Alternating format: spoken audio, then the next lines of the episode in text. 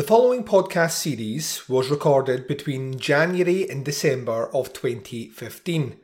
Originally hosted on the Horrorphilia Podcast Network, it is now transitioned to the Podcast Under the Stairs Collective. Myself and Andy Blockley would like to extend our gratitude once again to Jason Lloyd at the Horrorphilia Podcast Network for giving this podcast an opportunity to stay on that network for a couple of years and accumulate hundreds of downloads and great communication with legions of fans. The next instalment of the Doing the Nasty podcast, looking at the D P P third tier movie list, will start January twenty twenty. Duncan McLeish will be joined by Mark Ball, who will be replacing Andy Blockley on this podcast, and will release one episode each month covering two films from the Tier three D P P Video Nasty list. But until that season drops, please enjoy these archives. Ah. Nasty. Nasty. Yeah. They were called nasties and they were nasty. Some of the things that we've seen are so horrific. These films not only affect young people, but I believe they affect adults as well. An extravaganza of gory violence, capable of depraving and corrupting those who watched it. I have never seen the video nasty. I wouldn't. I actually don't need to see what I know is in that film.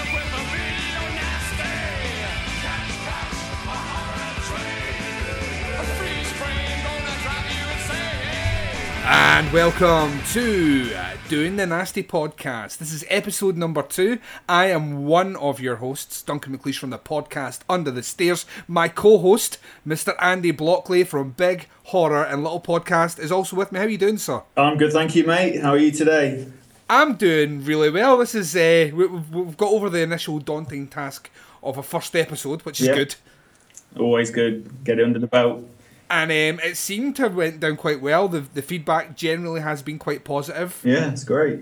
And loads of people on the Facebook page already. That's awesome. I noticed loads being added. That's cool. Yeah, and people are coming over, and there's there's already some chat about some particular nasty films that people are looking forward to us coming up to, yeah. and obviously comments about ones that we had seen. It turns out um, Anthropopagus, which I've been practicing in the last fortnight, um, two weeks, two weeks. Uh, Anthropopagus, uh, a lot of people out there dig that movie, and quite a few people not seen Absurd, so hopefully our impassioned review of that will spur some folk over to check that movie out. Awesome, and no one's going to bother with Axe. No, I noticed you didn't mention that. Yeah, no one's going to bother with Axe. Like, I get a sneaky suspicion no one's going to bother with Blood Feast from this week, but um, maybe yeah. they will. I don't know, I don't know. Uh, so we ha- we're back with another three from the prosecuted Video Nasties list. Um, reviews will be of The Beast in Heat from nineteen seventy-seven. Um, they will be for Bloodbath from nineteen seventy-one and Blood Feast. And every time we do this show or we have a conversation, I'm like, I think this movie's the oldest movie on the list. I can now confirm categorically yeah. yeah, that Blood Feast is the oldest movie on the list, nineteen sixty-three. Um, so I'm looking forward to chatting about those. But I need to ask you first, Andy. Um, I, I I mean, because we've chatted about what the nasties were and people now have a an understanding, and we will be touching on future episodes more on the characters involved, more to do with the government, yeah. more to do with the, the media, and more to do with uh, Mary Whitehouse. Um, May her fucking soul burn in hell. um, and we're going to be talking about that. But in between, uh, have you seen a good horror movie or a bad horror movie? Just one movie in the in the last two weeks since I spoke to you. And if if so, what was it? Do you know, I've been watching a lot of old Ray Harryhausen films. At the nice. Moment. I've been watching the Sinbad movies, Clash of the Titans, Jason and the Argonauts. Um, so I'm just loving that at the minute. I've been going through loads of old retro stuff as well. The Return of the Living Dead Part two landed on my doorstep mm. this morning. Awesome, I love that movie. I'm going to be watching that tonight. I'm going to watch Disco Path. I'm going to check that out tonight as well. Um, so yeah, I've just been checking out like old sort of fifties and sixties. You know, they called it Dynamation, didn't they? I've noticed. Yeah, yeah, that's right. Yeah. If they called it animation, it was going to put off the adults. Um, But I think I messaged you saying about Jason and the Argonauts, like that scene with Talos is awesome. Oh, I'm, honestly, I, the thing about, and this is one of the reasons that I think a lot of horror fans of a particular age or a particular generation, maybe not so much the, the young upstarts these days, cling to things like um, practical effects, claymation, yeah. you know, animatronics, this sort of thing, is because it really does have a kind of timeless feel. I mean, you can watch any of those movies now and you're just instantly captivated by how seamless it looks. Yeah, in some cases with the skeletons and the, the Argonauts, some of them look a bit dodgy. Um, but you know, like, it's more creepy for me, the fact that it's a bit jittery, and like, yeah. you know, like Talos, and especially like with Medusa in Clash yes. of the Titans, the fact that she moves a bit odd, you know, like um, almost in some of the J-horror films when it's a bit jerky, mm-hmm. that adds to the effect for me, that adds to the creepiness, and it just, and the fact that it's something tangible on the screen that you could actually touch, rather than just some commu- like computer-generated image. Yeah. I just think it's awesome. I was looking, like, they've remade um, Jason and the Argonauts, have done, like, a T V movie. That's right, yeah. And, like, if, or everything is just done with... And obviously, it's bad C G I, because it's a T V movie, there's not much of a uh, budget. Mm. The fucking C G I is awful. It's like, for me, give me that animation, you know, like the claymation thing, any day of the week. I just think it's awesome. And it's probably nostalgia for me, because I imagine a lot of kids might watch these today and think it looks shit. Yeah. But there's just something about it for me, like, it still kind of recaptures the same thing that it did in, as a kid. Like, I can just, I don't know, there's something about it. I just find yeah. it really charming. I think it's great. Yeah, I mean, these are the movies that, I mean, they were always on the T V at Christmas and you yeah, know, at Easter and things like that over here. So I, I grew up with them, and I'm very much the same. I, I, there is something quite creepy and otherworldly about the, the animation of those mm. those those figures that make... I mean, if a skeleton did come at the ground, I don't think it would have the fluent motion of a C G I skeleton. I would like to think it would be quite creaky and yeah, exactly, and yeah. all the rest. So yeah, that's that's that's super cool. What about you? I have been a... Uh, trolling through quite a lot of old stuff as well. I've been um, running the train on some Vincent Price. Um, so I got... Oh, the, uh, the Gothic uh, box set. Yeah, I got that, but I also got at Christmas um, the the uh, double set of the, the Fives movies. Oh, so. I'm, I'm looking... I'm just waiting for that to come down in price. Yeah. It looks yeah. amazing. It's, it's really, really, really good. Um, so I'd seen the uh, Abominable Mister Fives Um, before, and uh, I, I love that movie. I think it's one of one of those like hidden gems in the Price back catalogue. Yeah, it's amazing. Um, had never seen the second one though. Really? This was yeah, yeah. It was one that I, I knew the premise of it. Um, quite famously, like a, a, a, possibly a year and a half ago, uh, Johnny Krug over at Kruger Nation covered both movies. Yeah. Um, and I mean, he he really enjoyed both of them. He enjoyed the first one more than the second one, and yeah. that I think that kind of put me off going to check them out as much, um, like the second one, but the, the arrow cut of both movies is is delightful. Um, it's really cool. It's ridiculous. And when you see how far they had potential ideas for the Fives character, mm. they had like they were going to do like a full series of movies where I mean, you're talking about five or six. Oh, really? Okay. Potential uh, Fives movies, and they didn't get that far. And part of me's all right with that. I quite like the ending in the second one. It kind of ties the story up. Yeah. Um, and then working through the Six Gothic Tales box set, so awesome. Checked out um, The Pit and the Pendulum, which I reviewed for Rock and Reel Reviews mm. a while ago. Love that movie. Really yeah. love that movie. Um, checked out The Raven, which is a movie I grew up with. We used to have okay. that on. We recorded that off the telly when I was really young, and oh. I've seen it about a million times. um, and last night, although I fell asleep halfway through it, I started watching The Tomb of Ligeia, which is another favourite of mine. So, um, and may I just say on air, thank you very much for the gift. No problem. It's very, very kind of you. Uh, Andy got me um, the Steelbook Blu-ray of uh, Lords of Salem, which is a movie which I've spoken about before. I, I like about two thirds of that movie. Last fifteen minutes kind of uh, they don't stick with me. It just it kind of goes too weird, which is interesting considering about the movies we're going to be talking about tonight. Um, but is I am, the disc in the shape of the record? It is, yeah, yeah. That's, like, that's awesome. It's like, actually looks like a vinyl record. Because I got the German import, because obviously I've not got a multi-region player in it. Mine isn't like that. And I was like, oh, for fuck's sake. Mine's just oh. normal C D with Heidi's face. Why do they do that? I don't. I've never, I've never understood this. We, we in the U K like to bitch about foreign versions of things, while people in foreign countries like America like to bitch about all the things that we get that they don't. Yeah. Like that Phantasm Collectors um, D V D set, which is actually in the Sphere. The, the oh, fucking yeah, lovely, really, really nice. They never released that in America, but, which seems a bit strange. I mean, it's not a massive deal because how, how often do you look at your disc? It's just like, oh, come on, if you're gonna like give it to everybody, don't just give it to the Steelbook people. Do you know what I mean? Yeah, because it is cool as fuck it being a vinyl, you know, because it's obviously the it's the record that they send Heidi, isn't it? In the uh, that's right, yeah. Um, it's super super cool though. Thank you very no worries, much, mate. You're welcome. So, um, I think with all that kind of patting ourselves on the back, talking about how awesome we are right at the start. Might as well just get out of the way, Andy. Um, One more yeah. thing, actually. Um, oh, yes. I just wanted to say, you know how we do this rating about slap on the wrist community service? I was just wondering if in America it is called community service and people wonder what we're on about. That is a valid point. Um, yeah, I thought it was, I thought community service was an American thing. I thought we okay. just took... I think I think it's, it originates in America and the U K have just stolen it. Right. Like everything else, like Sweet sixteen birthday parties. Thanks thanks for that, America. Or, or on Black the, Friday. Yeah, Black Friday and wedding wedding lists. Get you know these gift lists that you get now. Yeah. Uh, baby showers. Thanks for that, America. So it's always just expensive. Yeah, it is. Too much money over there. Too much money and not enough sense. Let's, edu- let's educate these folk on some nasties. That's what I think we should do. Let's do it. Um, So we're going to take a very short break. Uh, Andy has compiled uh, a nice, uh, a nice intro into this one with uh, more, more comments from educated learning fellows uh, talking about these movies. You're also going to hear some promos for shows on the Horrorphilia Network, um, and we're going to return with our first movie review, which is from nineteen seventy-seven. It's The Beast in Heat. Right after this. Hey kids, do you like horror movies? Do you like podcasts? Do you like people called Gil and Roscoe? If you do, you're going to love Gil, Gil and Roscoe's Bodacious Horror Podcast!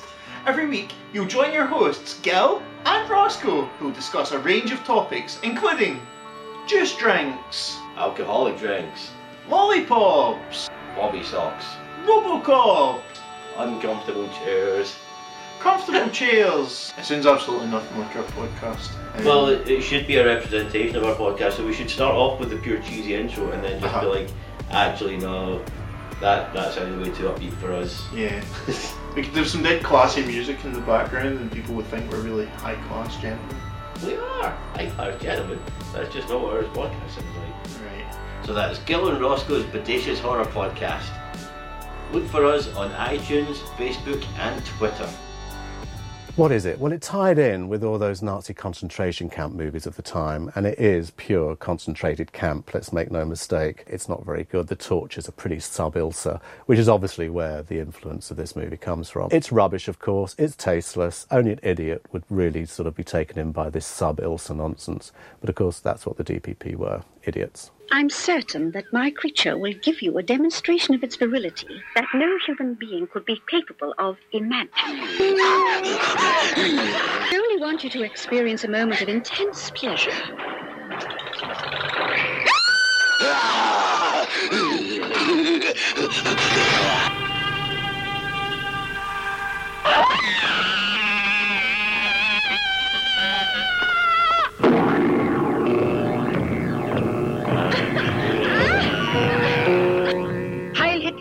Lieutenant Helen Kreisch of General Command. I am a human being and can only deplore what you're doing here to these poor creatures. And you, how do you find the experiment? Excellent. I think you're a genius. You're wonderful, Doctor Kreisch. I can't wait to see your methods. Do you find me more exciting? You're just a bitch on heat.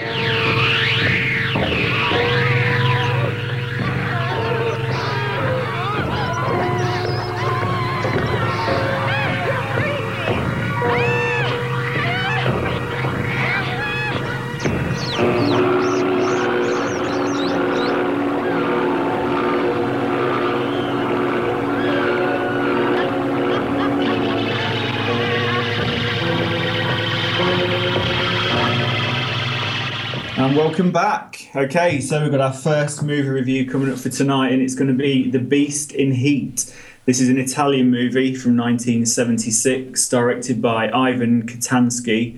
Um, it's got a few other names: S S Hellcamp, S S Experiment Camp two, Horrifying Experiments of the S S, Last Days. So quite a few random uh, different names. Released in June nineteen eighty-two. um, and then added to the famous list in October nineteen eighty-three, and has never been removed. Um, so it's still banned, apparently, this. And basically, the movie, it's just about a weird kind of Nazi experiment camp, interchanged with just some war scenes. Um, it's it's really blatant exploitation, this one, isn't it, Duncan? It's just oh, yeah. scenes, of, scenes of rape. Well, supposedly, I'm going to go on in a minute to talk about how unconvincing that is. Um, scenes of torture.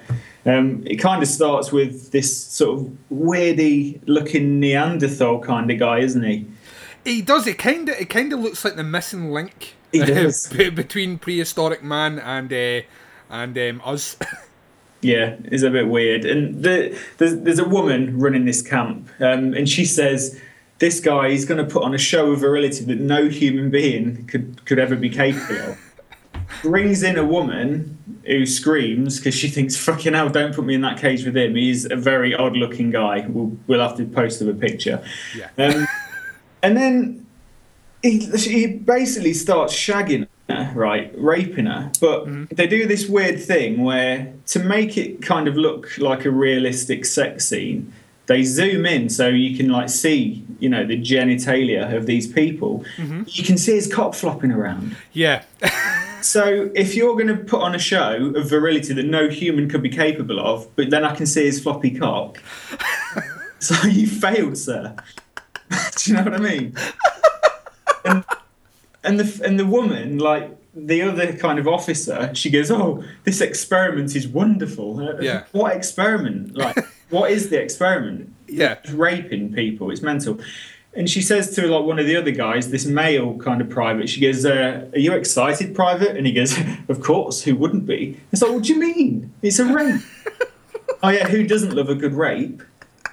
Mental. And then she, like, slaps him round the face. I don't know why. Um, yeah, she, she slaps him in the face basically to tell him that um, officers of the Reich Um, should not be excited, happy, or sad about anything. They should carry out their duty. Oh, okay. They just, and then she she wanders, she wanders over to the uh, one of these women fucking scientists, asks her if she likes it, and she's like, oh yes, this is wonderful. Then she just starts getting off with her. Yeah. It's just no reason. She's a right horny minx, this one. And then we like we go to this, I mean, there's, there's like war scenes, isn't there, kind of intersplice, and you've got this um, guy who's really strictly adhering to the Geneva Convention. Like, he's He blows up a bridge, but he waits until the thing goes across. Mm-hmm. Like, he obviously doesn't want to kill anyone. But these are so insignificant for me, these scenes. It's just basically filler, isn't it, until we go back to the experiment camp. Um, we, like, see another really unconvincing sex scene where they, again, like, zoom in on the genitalia. But you can see it's so close that you can see that no penetration's occurring. So it kind of defeats the object of zooming in.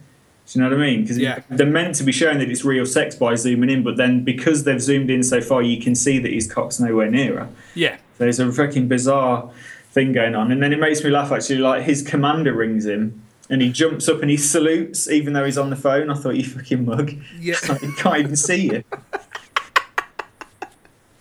Um, but like I say, then, you know, it's just interplayed, isn't it, with these war scenes. Um, yeah. And some of it is really fucking horrific. Like, mm-hmm. the principle, in principle, like, what's going on? Like, there's a bit where they throw a baby into the air and shoot it. Yeah. Which was done far more brutally and realistic in Rambo four, but for, you know, for, the, for nineteen seventy-six. Do you think Sylvester Stallone has seen this film and went, I'm having that? Hey, so that this is one I love this movie. I'm going to leave the rapes and stuff out, but I'm going to fucking have the baby tossing scene because that is mental. Um, and then, like, we go back to the camp again, and there's, like, another supposed rape scene, but, like, I'm I'm not sure if the director doesn't seem to have any concept regarding, like, the logistics of male and female intercourse. But you can't have sex with someone when their legs are shut. Yeah. Do you know what I mean? And again, it's just so unrealistic. And but what they're going for is obviously pretty horrendous, raping and, and stuff. But they just it just doesn't get carried off because it's just so fake looking. Mm-hmm. Um, but then to even things out, because we've had quite a lot of female sexual torture, we go on to a bit of male and have a bit of knob whipping. Just got a bloke strung up, getting whipped on the knob. Um, then it kind of goes back to some really laughable stock footage of war. that's like not even got the same color palette as the film we're watching, and then he like goes back to more torture. I'm skipping through this quite quickly because it is just literally a back and forth, isn't it, between the war scenes, the torture scenes, and then it kind of comes to its climax where we've got, and this is where it gets a little bit brutal, but again it's because it's so fucking fake. Mm. A bit more torture, electrominge treatment. All right, yeah. A woman's got like electrodes like to her fanny lips, and she's getting electrocuted. So that's pretty brutal. But then the thing that made me laugh, I can't remember what film it's in, but they do this thing in another film where like they put a metal bucket on someone's stomach. Uh-huh. And they get a blowtorch on the bucket. And there's, oh. and there's rats under the bucket. And apparently the bucket gets so hot that, that the rats burrow out through yeah. the person's stomach. What's so, that from? Um, I think it's one of the Fast and the Furious films. Is it? They just kind of allude to it. They don't see it in gruesome detail, but they put yeah. a bucket on a guy and you see some like scratches. But obviously this is meant to work with rats, okay? Yeah. When they take the bucket off, they're guinea pigs. Yeah, they're, they're not rats at all. Or gerbils, but they're definitely not rats. Um, and then you've got like a nail pulling scene where a woman's like sitting having her fingernails pulled out, and she actually says, "Oh, you're hurting me." Mm-hmm. So, well, yeah, it's a torture scene. It's a weird thing to say when someone's torturing you. It's not like someone stood on your foot. Um, so it's weird. It's like, in principle, the, the, the, it's really pretty like gruesome stuff, but then just there's random outbursts of like stupid dialogue that just kind of ruins it. Mm-hmm. Um, then we go back to the man in the cage, and then he does this really weird thing where he like rips a woman's pubes off. Yeah. And starts eating them. Now, I don't know about you, Duncan, but even just having one stray pube in your mouth is like, yeah, it's yeah, it's it's like it's like the worst thing ever. It's it's basically it's basically the equivalent of eating spaghetti and someone telling you you're eating worms. Yeah. So why is he putting a whole mouthful of pubes in his mouth? I, I, I, I, it's a fetish thing. Must be a fetish thing. Yeah, actually, it could be. Um, And then basically just a bit bit more rape. Um, the arsehole kind of S S woman ends up in the cage with a rapey guy. But again, if you're going to try and convincingly show me a rape, you can't also show me a floppy cock flopping around.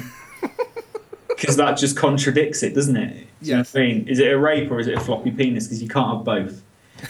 Um, and do you know what? I, I can't even remember what happens like in the last five minutes of this. I mean, they both get shot, don't they? The, like, the yeah. S S woman and the... you know, the Neanderthal guy. Yeah. And that's kind of it. Yeah, they, they, they cut to a scene of of the the priest who's been in in the kind of middle of sequences of, you know, things. That, the, the story that's happening out with the camp, which is just, it doesn't lead anywhere. It doesn't really do anything. But oh, no. he, he gets past him.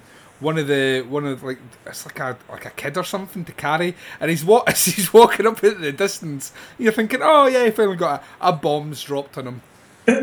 Yep, and that's, that's it. Done. That's that's that's that's it. Um, yeah, this movie. Um, fuck, where to begin with this? Um, right, the the the director. Um, and like you were saying, there is. It goes under this name of Ivan, whatever his chops. Yes. Um, it's not his real name. His no. real name was Luigi Barzelli. Yeah. Or, and um, something like that. Yeah, and he apparently did a lot of this. Basically, did a lot of really cheaply made um, versions of other people's movies. Is this supposed to be something to do with Ilsa? Uh, yes, that is basically is this. This is really? Their equivalent. Because I haven't seen any of those. Oh, right. Elsa's actually not all that bad. Um, okay. It's not is it, great. It's is it not... more convincing than this? Um, well, see, I th- I think... Well, it's, it's American for a start, so it's not it's not done in the kind of Italian kind of grindhouse sort of fashion. Okay. So it's a bit better, but it's not much better. Neither neither are convincing movies. Um, like you were saying, the the intersplice actual real scenes from the war. Yeah. So the and that to me is the, the bit that kind of gets me taking notice of the movie more than anything is the fact that, you know, these are real atrocities you're seeing. Some of the sequences in this are laughably bad. Yeah. Um, especially when we cut to sequences of people shooting guns and there's no bullets, there's no flash from the gun, there's no, you know, there, there's there's no smoke coming off the gun. Yeah. It's like, see when you're a kid and you grab a stick and go, ah, that's yeah. kind of what it's like. There's a that sound was, effect. No, as a kid, I had to do the ah noise because I couldn't do the one where you go, I couldn't do the proper machine gun. So I always had to go, ah, and that sounds sound shit. It's Can not you do fucking, the other one? Uh, no, no, I was Me the same neither. as you. Yeah, there was some lucky people out there that could do that. Yeah. Um, so, the, yeah, so it just doesn't work. The dubbing is awful in this yeah. movie. Um, and unfortunately, the only version I could see was a dubbed version. I would have actually preferred to have seen one with, with uh, subtitles, if that exists. I, I mean, this movie, there's a couple of things that baffle me. One, uh, what baffles me is why this movie's still banned in this country. I know.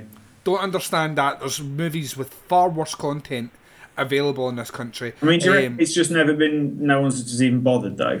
I think so, because when well, I was doing a bit of reading about this one, and this one, of all the, the videos on the Video Nasty list, this is the one that is the most sought after, because... Most the, the, elusive, yeah, apparently. Yeah, because there was only like about two hundred and odd copies. Mm. Actually put like original copies on V H S okay. um, before the ban came into to full effect. Yeah. So there's really only, if you're, if you're a collector of the originals... from the prosecuted list, you know, the, the, the infamous number, then, you know, this one is like the, the most, this is like the prized Pokemon card. Mm.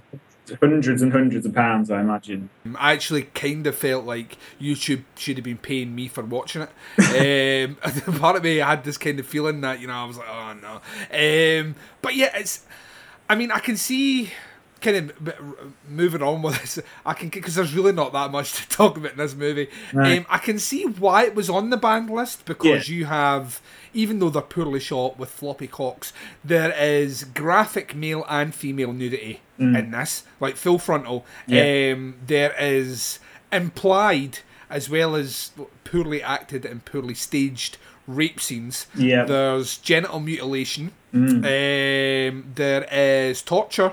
Um, especially when it comes to the whipping. So there's a character that's actually whipped in this, you know. Um, so you, you've got that as well. So there's torture in the movie. Yeah. Um, blood is like a minimum. There's not a lot of blood in this movie. Um, no. But it's all the violence that comes around it, even though, like we say, it's poorly acted. So it's not, it doesn't surprise me that it's... I mean, if a movie like I Spit in Your Grave, which...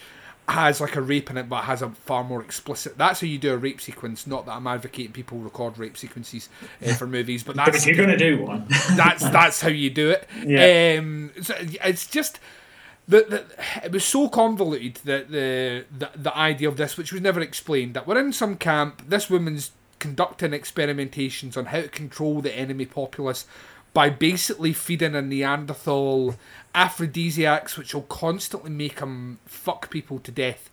And that's basically the premise of the movie. Yeah. It's, you know, it's she's some sort of sexual deviant.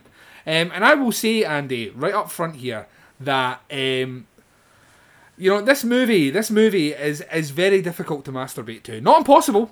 No, but but but very difficult. I managed to knock a couple out. yeah, yeah, yeah. I, I, I was the same. I, I did feel slightly guilty, yeah. slightly guilty about how poor the dubbing was. I mean, um, if I was fifteen, right, and I found this, I'd probably be thrapping myself into it. um, like totally, like because I remember, like you, like when you were younger and stuff like that, you didn't have a wide access to the internet. It was basically if there was a flash of a tit in a movie, that was it. A drawing of some tits would be.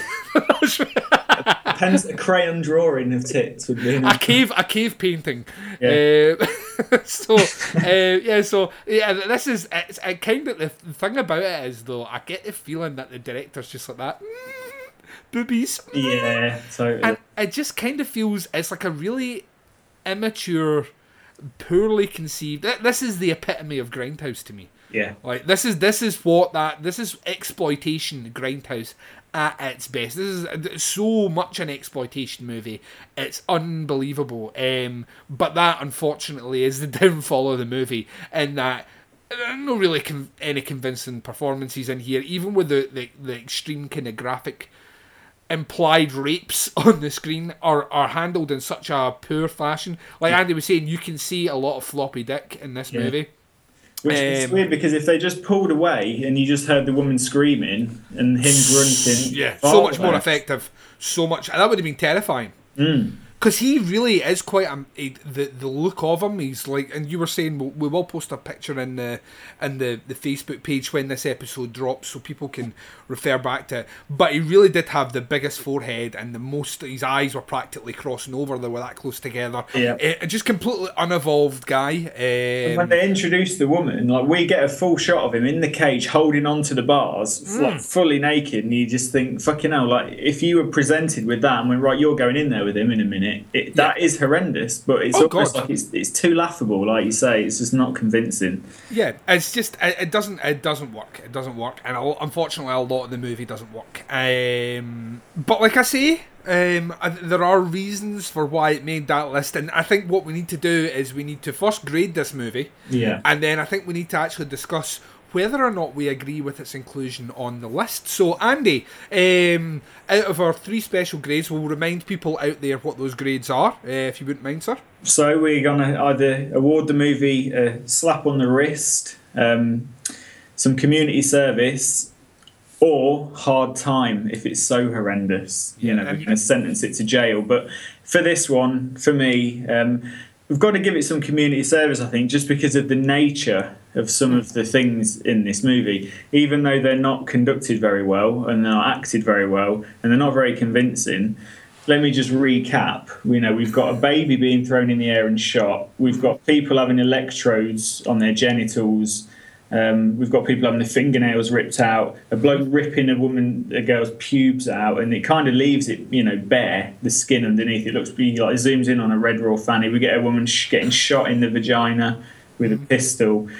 So if you're listing those kind of things off, I mean, some people might even say, fucking hell, that's hard time for that kind of stuff. And I'd agree if it was done well, it would be up there with hard, you know, in, in the kind of, in the sort of elite few that are probably going to make that that lit grading on our list, which is not going to be many. Yeah. Um, but yeah, just because of how poorly it's, it's conducted, um, community service for me, I think.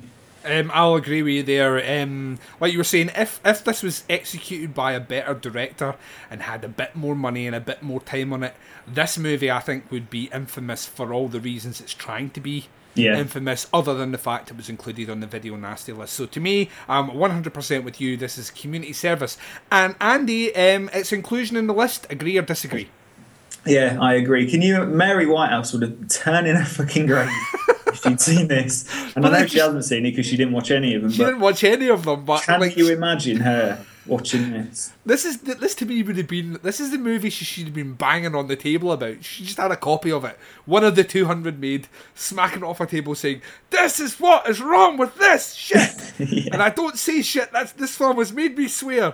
It's um, going to give her a heart attack. Yeah, she, she yeah she would she would have been long gone um, if if she'd seen this movie back in the eighties. Uh, yeah, I think it definitely has to be on the list um, for very much the same reasons as it got uh, included with our, our grade of uh, community service.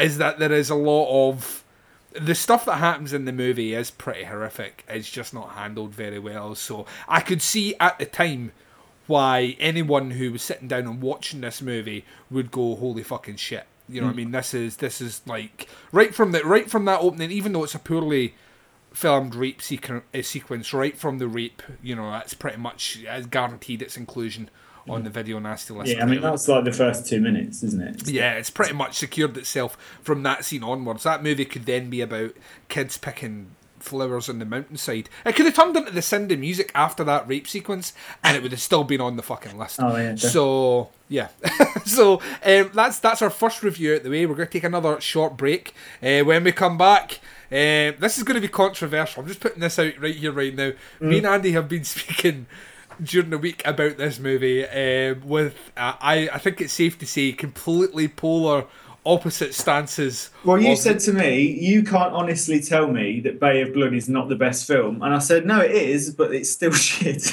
Yeah, which so. to me is like it is the it is the, the the kind of verbal comment equivalent of you kicking me in the nuts while I had one of those electrodes attached from the movie. I'm poking you with yeah. a stick is what I'm doing there. Right, so we're going to take a quick break. You're going to hear another couple of promos for shows on our network, um, and then the trailer for uh, Bloodbath, and we're going to be right back after this.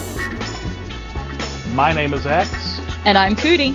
Please consider us your high priest and Priestess of Satanic Cinema. Join us on our podcast, Kiss the Goat, which will drag your soul through some of the finest and worst devil movies of the last fifty years. Devils and demons, exorcisms and possessions, cults and rituals, dogs and cats living together. Is that a devil movie? Maybe. Sort of. I don't know, babe. We'll talk about it later. Join us on the Horrorphilia Podcast Network every other week as we don our hoods and cloaks and... Kiss! Kiss the, the goat. goat! It's a hell of a good time. I knew you were going to say that. Of course you did. It's in the script. Although it's not one of Bava's best movies, it is quite a classy picture by the standards of, of video nasties. We're not entirely sure whether Bloodbath came out theatrically in Britain. It was available. Um, it was trade shown, which means it could have been released theatrically. We can't find any evidence of people in real cinemas who saw it. It's sort of gruesome fun rather than gruesome grueling. I think it, its tone is closer to, say, something like Doctor Phibes or Theatre of Blood than Last House on the Left, which means that its sort of labelling as a nasty is slightly unfair. I mean, it is, it's a, a cut above most of its its fellows. It's a cut above most Italians of psycho-slasher type movies as well.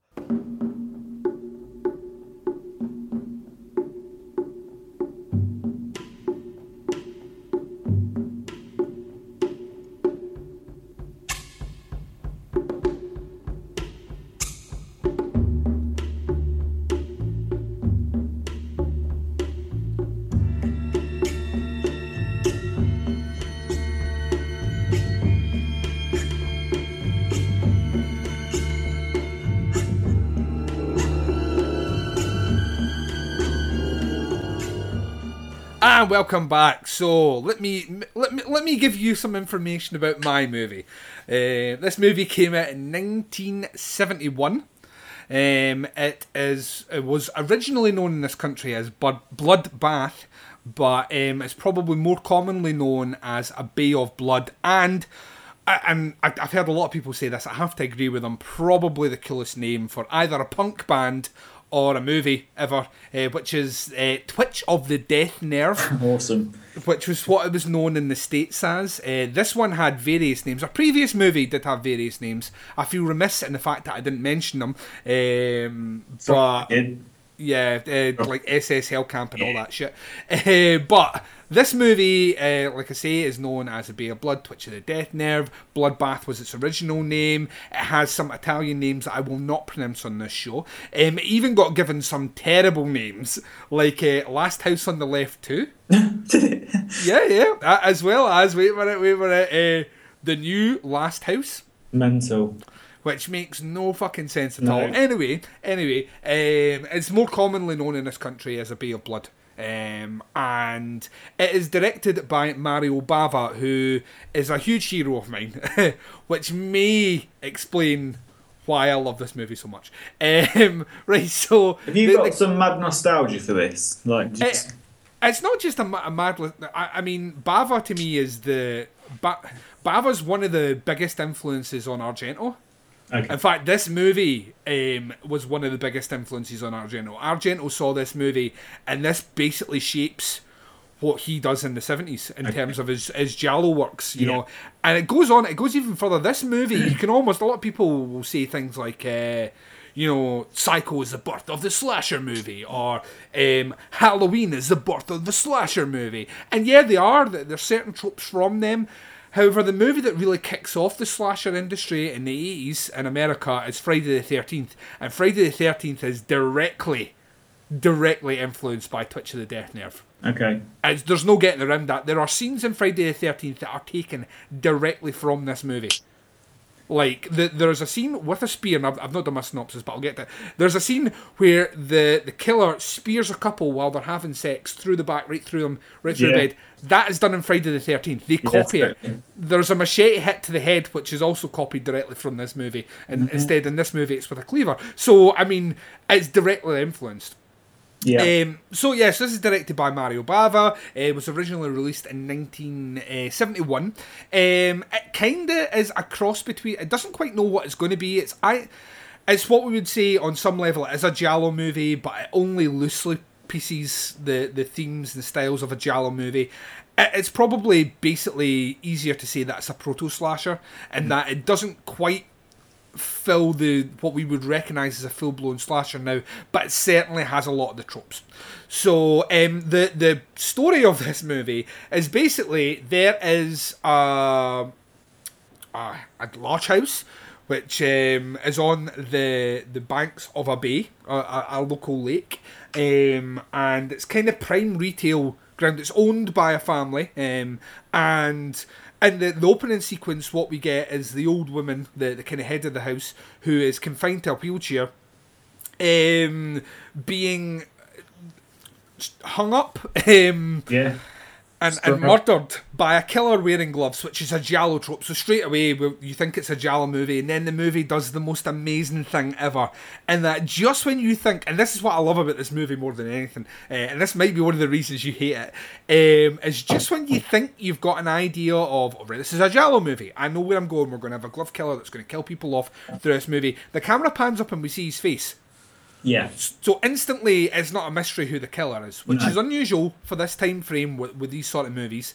Um, and then he is killed by someone that we don't see. So then you're like, all oh, right, so it is still a Giallo, but someone else is killed. And basically, what we have is the the person that killed the old lady was her husband. Mm-hmm. Um, and we find out that the whole purpose that he killed her is because he wants to sell the bay off to become some sort of holiday estate.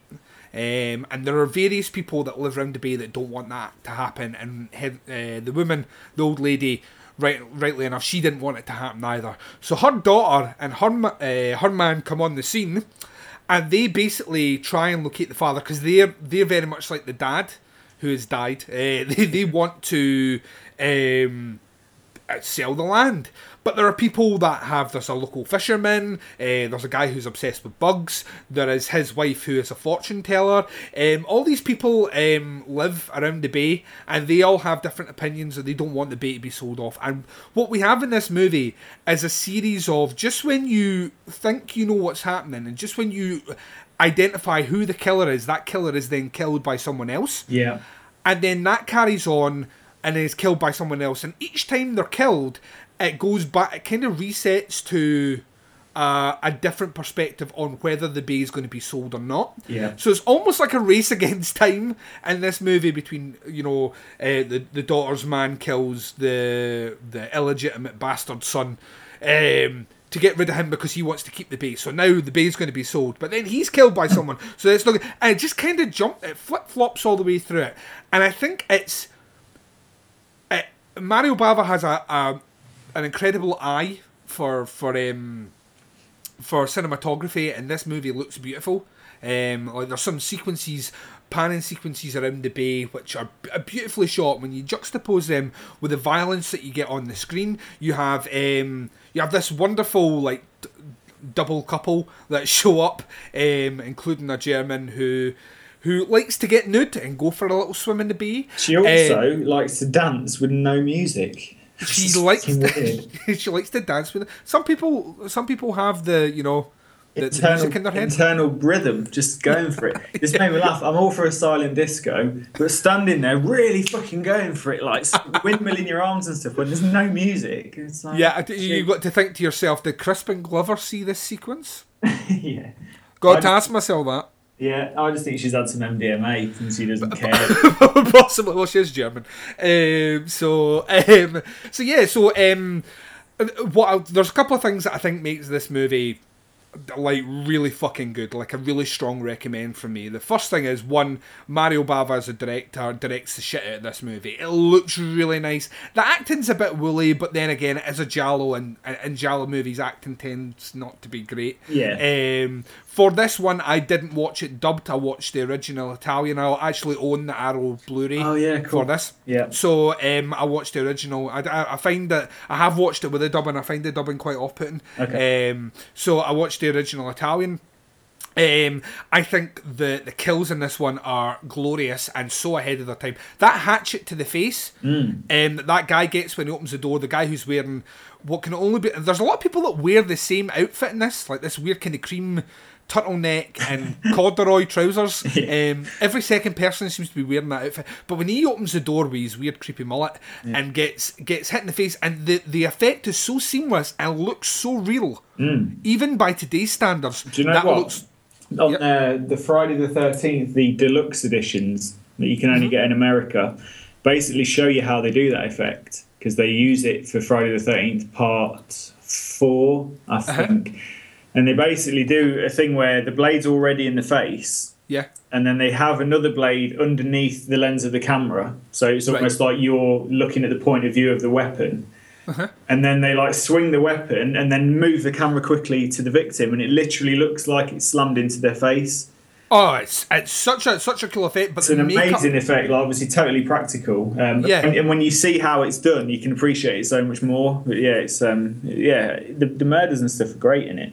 Yeah, I, I mean it's full of them, and there's some really cool ones. There's like a hooked knife which goes in the back of the German chick's neck. Well, it's from the front, sorry. It comes from the back and goes in the front and cuts her neck open. Um, there's some wonderful deaths in this. Mm. Um, it has Mario Bava's sense of humour. Bava was very much of the opinion that when people leave a film, they know it's a film. He wanted to terrify them during the film, but he didn't want they didn't want them to leave the movie so freaked out that they couldn't, you know, sleep or breathe or things like that. Mm. So he was a firm advocator of... It had a particular sense of humour. I mean, because uh, when you watch, like, um, quite famously, when you watch Black Sabbath and you have uh, Boris Karloff as the narrator in that, yeah, and it's a very creepy end, and he's on a horse and he's all like, whoa! And then the camera kind of pulls back and you see it's a fake horse he's on, okay. and you basically get pulled back into the studio and see the studio environment around him. Because oh, okay. Bava didn't want to, he obviously wanted to scare you when you were having, like, a cinematic experience. Yeah. He didn't want to terrify you to death, Why? like a lot, a lot of movies that were out there, and it was probably because he's, he he was an old, of an older generation. Okay, um, and he, he's Italian as well. The Italians like to have a particular sense of humour yeah. um, about them, which to me explains the end of this movie because, um, and this is a huge spoiler. Uh, basically, at, at the end, the daughter and her man um, have succeeded. They have wiped out everyone who stood in their way. They are now going to sell the bay off, and as they're celebrating together, their son and daughter who are playing, the son shoots them both with a shotgun, yeah, killing them, and then turns to his sister and says, oh, they, mum and dad are really good at playing dead. And then they start going, la, la, la, la, and then the music starts playing. Yeah. Um, and that's the end of the movie, which can seem abrupt, and if you don't get the humour of the movie, if you don't get the twists and turns and you don't like mm. the humour of the end of the movie, then it will leave a sour taste in your mouth. Yeah. I just roll with it because okay. I think the movie does so much right. I think the score's really good. I think the way it's shot's really cool. You can see that this is a huge influence on Argento in terms of the Giallo works as well as the lighting. The lighting in this movie really fucking good. Mm. Um, there's just so much I love about the movie. Like I said, is it a perfect movie? No. Has Mario Bava done better movies? Hell yes, he's done a lot. You check out Black Sabbath if you've never, because those three shots, one of the best anthologies ever made. Um, but yeah, to me, a lot of things in this movie make it a very, very, very interesting and excellent watch. And I, I, not that I want to sway your opinion, Andy, but no, uh, total, you are to, total film, total film, um, listed Twitch of the Death Nerve in their top fifty horror movies of all time. Okay. So what? No, you you genuinely watched it, and there was things that that upped you when watching this movie. The floor is now yours, sir. Yeah, I mean, you've made it sound really good. I just don't know if I just wasn't in the right mood, but it just annoyed me. Like, the deaths are almost too random. It just seemed like like a, just a, a sequence of, of murders. And like you say, looking at it from your angle, the way you've just been saying, it, it's meant to be this out of the blue, then there's another murder, and then the person that you thought might be involved, you know, it's obviously not them because they're dead now. And but for me, I just kind of thought, I don't know, is he just trying to showcase killing people in as many different ways as possible? I think I just didn't get this sense, like the sense of humour that you're talking about, right. especially that shot at the end where the kid just shoots it. Now, I watched Pieces at the weekend, and I don't want to go comparing one film to another because it's not fair, but for me, I love Pieces, mm. and the randomness of that, and the, how bizarre that is and ridiculous, and, you know, the zombie Frankenstein body at the end, you know, when we talked about this last week, ripping the guy's cock off and stuff. Yeah. I'm totally on board with that. I don't mind that, because it kind of fits in the tone with Pieces. But I felt that A Bay of Blood didn't really, or Bloodbath, just didn't really know what it was. That I got the idea that there's just no direction to it. And obviously you think totally opposite, but for me watching it, I just, I was just waiting for it to finish. There just didn't seem to be much plot. It was just random murder and then a bit more plot, something else, and another random murder. I don't think I even kind of noticed the thing about... Um, you know, the different people wanting to take over the, the plots of land for the various different reasons. I think that just kind of went over my head. Right. Um, so unfortunately, maybe I'll give it another watch, because you have, if I was listening to this podcast and I wasn't on it, I'd think, oh, I'll, I'll check that out. I'll give it a watch. see, see I, I, get, I get in a lot of trouble, Andy, because when I speak about movies that I like, I tend to speak about them so passionately that yeah. people tend to think that... You know, they'll go and see the movie, and like, classic example, we were speaking about this off air. I did a show on my other podcast last year where I talked about Disco Path, which is a movie that I love, and I talked about Stage Fright, the re- well, not it's not a remake, but the movie Stage Fright from last year, the musical slasher. I wish it was a remake, because I, I yeah. love the original. Oh, the original is phenomenal. The eighty-seven one. Yeah. But and I spoke about them very highly, and you tried to watch Stage Fright, and you didn't even get that far into it before you switched it off. I rarely turn a film off. I'll always try and see it through to the end. And the songs, and I'm not a big fan of musicals. I mean, the only musical I can really think that I like, I like the Rocky Horror Picture Show because I grew up watching that. Um, stuff like Team America and South Park, obviously, you kind of call them musicals. The songs are pretty much all the way through, but I can get on board with that. This irritated the shit out yeah. to the point where I thought, and I skipped through because I thought, if the songs aren't all the way through, I can handle it. But I'd skip ten minutes and it was a song. I'd skip another fifteen minutes, it was a song. I thought, yeah. I can't do this. So even though the opening murder was great, I liked the fact that Meatloaf was in it and Minnie Driver. I thought this seems like it's got good production values. It seems well shot, and the opening kill was great. The songs were... I hate Glee. And I just thought, uh, it's like I'm being forced to watch Glee with a murder every twenty minutes. Yeah. I, I can't do it. But I'm gonna, I'm definitely going to check Disco Path out later. Yeah, I, I mean, I, the thing to me is, and I know what you're saying, it, it kind of, you're saying that one of the big things that you find is a negative on um, Bloodbath is that you felt that it was just too jumbled and it's not for... I think the exact opposite. I think yeah. that Bava deliberately does... Every, everything in this movie is done for a reason, um, mm. and it's purposely set out, and yet I think it is to try and keep you on your toes. I think... Because Bava's famously the guy who... a lot of people credit as being the birth of the Giallo. Um, Blood and Black Lace is considered by many to be the very first Giallo movie ever yeah. made. Okay. Um, and it's almost as if by seventy-one he's he's playing with the ideas and poking fun at not only Giallos in general, but almost on some level birthing something new in that, and like the way he handles the elements that would go on and become slasher. And um, I think... I mean, I'm a huge fan of Italian cinema. I mean, massive fan of Italian cinema. You know fine well that one of my favourite one of my favourite directors of all time is Argento. Mm-hmm. Bava's up there as well. Okay. Fulci is up there. I, you know, to me, they're like almost like the the, the, the holy trinity of of like European cinema. Yeah. Of all three of them. I and, love um, Fulci. I really, I've got a lot of his stuff, um, and I like Argento's Giallo. Yeah. Um, Giallo movies, but I don't like his horror films really. And I think if these are in a similar vein, it's probably why I'm not that. Yeah, I mean, I mean, I, I think, I think the thing is as well. Um, like I say, I, I, ultimately, ultimately, this is a movie that I know very well. I've seen this movie easily ten times. Okay. And um, I, I'm not saying that if you watch it a second time, you're going to feel any better about it. T- to be honest, I've I've always been a firm advocate of that. If there's quite a lot that annoys you about a movie the first time, even if it's explained in a different light. And you can put those things to it. If they annoyed you when you watched them, they're probably still going to annoy you. Yeah, I think this is a case of, because of how passionately you're talking about it, it makes me want to watch it again. But I don't think I'm going to bother, because I think I'm going to watch it again and think, no. Is it? And it's weird. I haven't really got that much of a good argument as to why I don't like it. It just didn't click with me. And I think because I've seen all the movies that it's meant to have influenced first, yeah, yeah. even though I appreciate... you know what it's done for the movies and the fact that it has, you know, the fact that it's inspired these other films, I just didn't like it. Um, yeah. And I nearly blind bought this because I, I'm a bit obsessed with these Arrow releases. I know you are I'm as the well. same. I'm the same, yeah. Um, and I almost think, I'm not even bothered if the film shit. I just want that box or I want that poster. so yeah.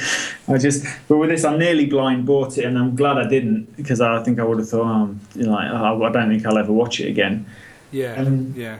But that's cool though. I mean, that's but these these things, dude, these these things happen. I think as we go on, because uh, there are some Argento titles on here as well. I'm, I I don't think there is any other Bava titles on the list. Okay. Um, but there is at least two Argentos um, on the list coming up that we, we we get to talk about as well, which will be which will be a lot of fun. Um, and one of them is one of his horror movies, and one of them is his Giallo. So we'll see. Coming back to if maybe.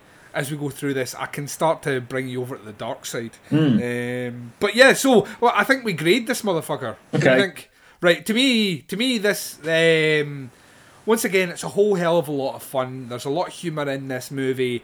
It's yeah, it has graphic on-screen deaths, but they're done in a way where I mean, if I wouldn't put Friday the thirteenth, and I wouldn't put Friday the thirteenth on the you know. on the, the, the extreme side of movies, no. then I can't uh, by any any way put uh, Bloodbath. So Bloodbath to me gets community service. Okay. What about yourself? I think it only gets a slap on the wrist. Really? Yeah. Just because I don't think it's any more horrific than anything you'd see in like the original Friday the thirteenth. And I'd never give that community service. I'd only ever give that a slap on the wrist. Some of the murders are pretty good and stuff, but nah, it's for me. It's, I just don't think it's that. I don't think it's that brutal, even for our. When was this one made? Seventy-one. Seventy-one. So it's um, pretty brutal. Yeah, I suppose, but it's a decade after Psycho. Yeah, that'd get a slap on the wrist too. No, I'm gonna. No, I've got to stick with. Cut my... me to the core here. Oh my God, you you're, you wound me, I'm Blockley, sorry, you wound me. But uh, yeah, it's just a slap on the wrist for me, that. Um, in terms of its inclusion on the Video Nasty list, I don't think it should have been on the Video Nasty list, even though I would have given it community service. To me, this is a movie that doesn't need to be banned. There's, yeah, there's blood, there's killing in it. Um, the, once again, I said it before, there are other movies which are more violent than this that were not banned at the time, so okay. This movie should not be on the list. No, I agree. It shouldn't be on there. Right. We're going to take our last break before our final movie review. Um, and when we come back, we're going to be to- talking about the oldest one on the list, and this one's a doozy. Uh, I, I hope that you all stick around after this break to hear us talk about nineteen sixty-three's Blood Feast. Uh, we're going to be right back after this. Well, Gary, here we are. Somehow uh, we made it through here. What? Where? Uh, we're, we're in the sequel, of course. Sequel? What sequel? Well, Sloppy Seconds, the movie sequel podcast. Come on, get with it. Oh, that's right. Our podcast is exclusively about sequels, where the budget is bigger. Well, we don't actually have a budget. Get away from her, you bitch! But the action's more exciting? Uh, I don't know much about action. Hey, you got a light? Sure, man. Allow me, scum. The babes are hotter? Wait, there's babes involved? How about some of this? So tasty and hard and firm that it just melts in your mouth. The kills get gorier and more extreme? Uh, kills? Did we talk about this?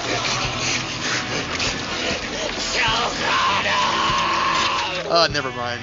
So find Sloppy Seconds, the movie sequel podcast, exclusively on the Horrorphilia Network. Because when all other podcasts are through, we're already thinking about part two.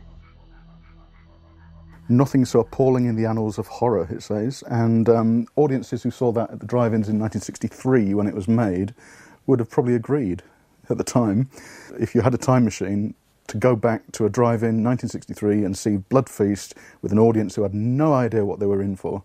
That would be one of the things I would wait, I would use my TARDIS for, I must admit. Just the pleasure of seeing it with an audience who had never been exposed to that kind of level of uh, gruesomeness before.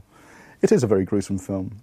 It's also so silly and so campy and so bizarre that you'd have to be such a chump to be offended by it. I really can't believe that anyone could watch it and get on their high horse about the violence. It's just hilarious. There's not a lot you could really say to um, make a, a case for it as a great contribution to cinema, except that, you know, from it, from this little acorn, so many other kinds of gory and extreme sort of horror films grew. Uh, it really was the first. Ladies and gentlemen, you're about to witness some scenes from the next attraction to play this theater.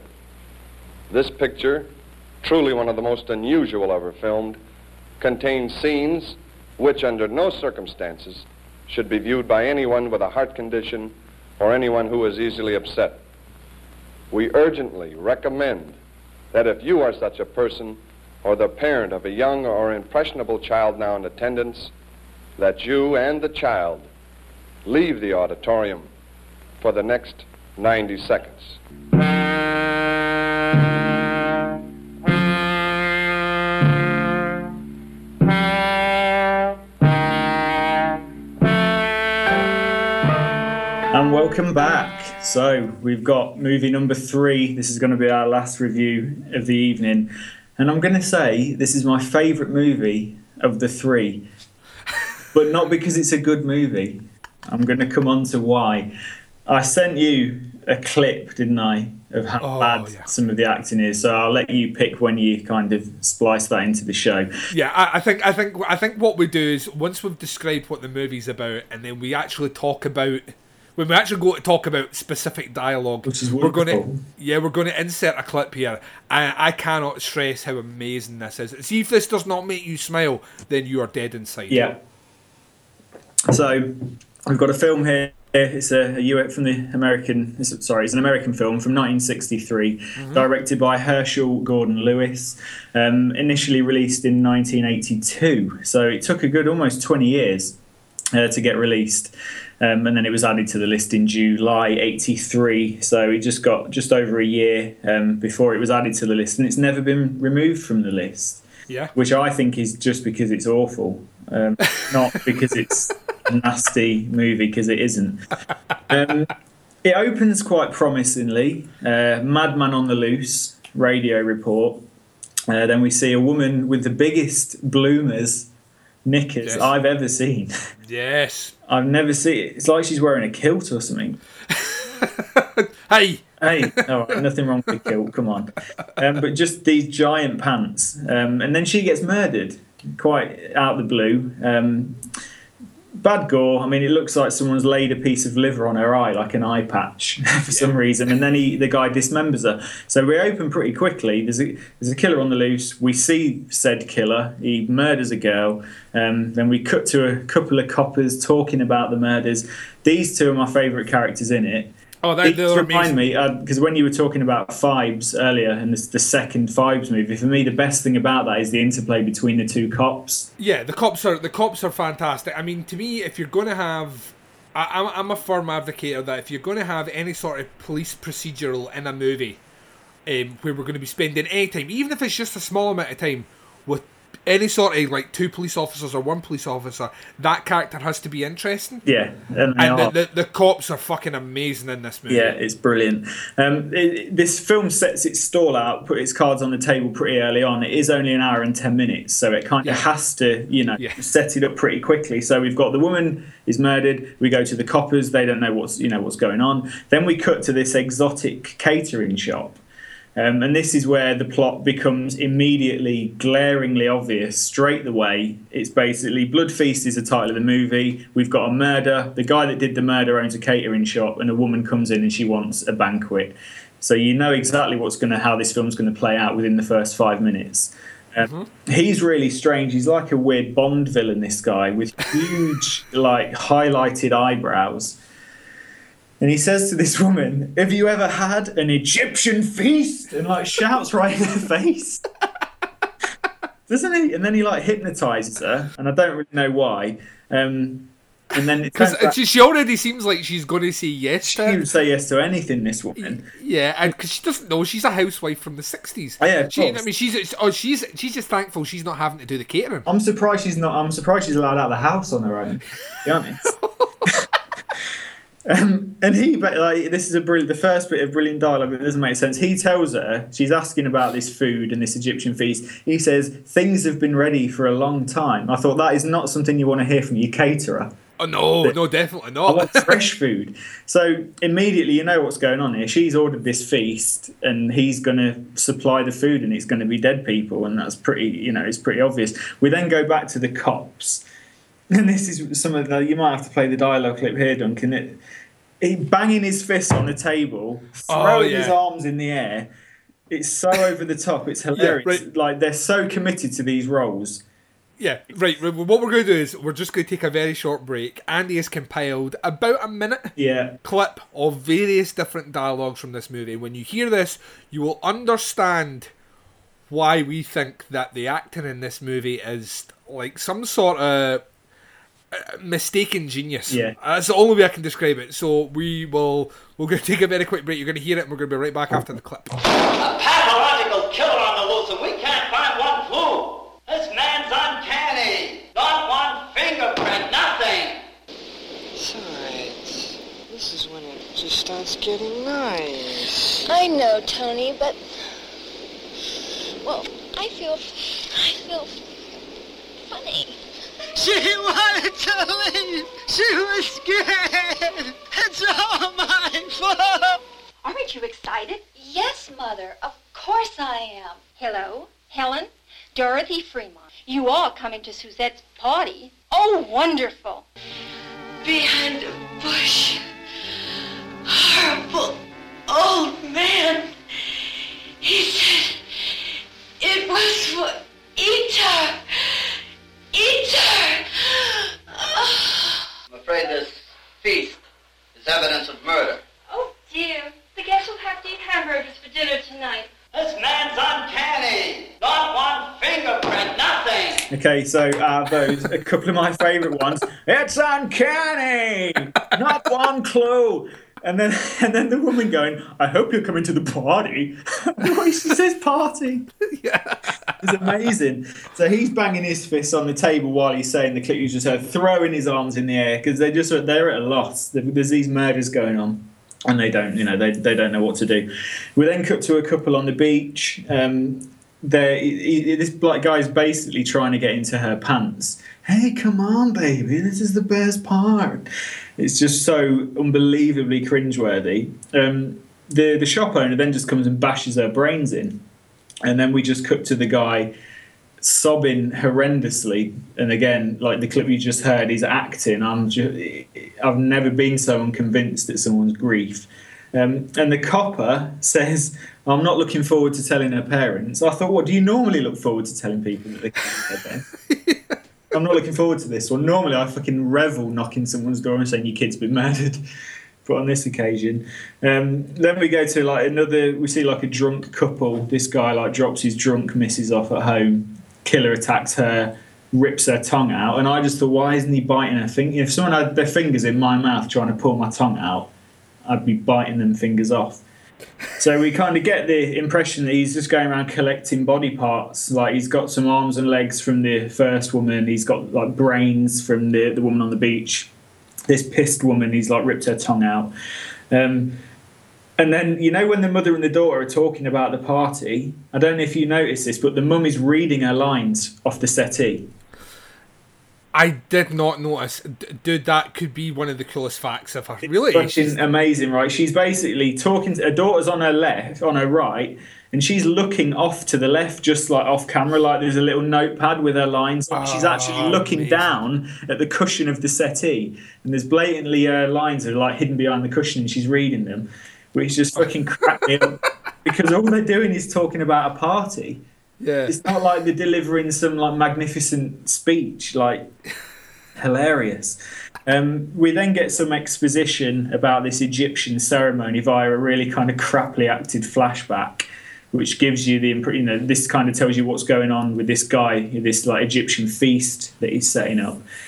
Um, we then like go to another victim who's had her face hacked off but survived. And I think this is in the clip we played as well. She basically has an orgasm whilst telling the cops who like yeah. God, he was short and had big eyebrows.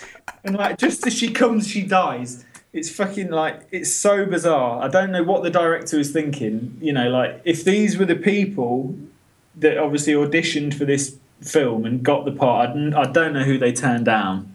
It's insane. And then when she dies, the doctor goes, "Oh, it's all over." I thought, what do you mean it's all over? It's a football match. A woman's just died. And then they just fuck off. Yeah. And then the other guy goes, off.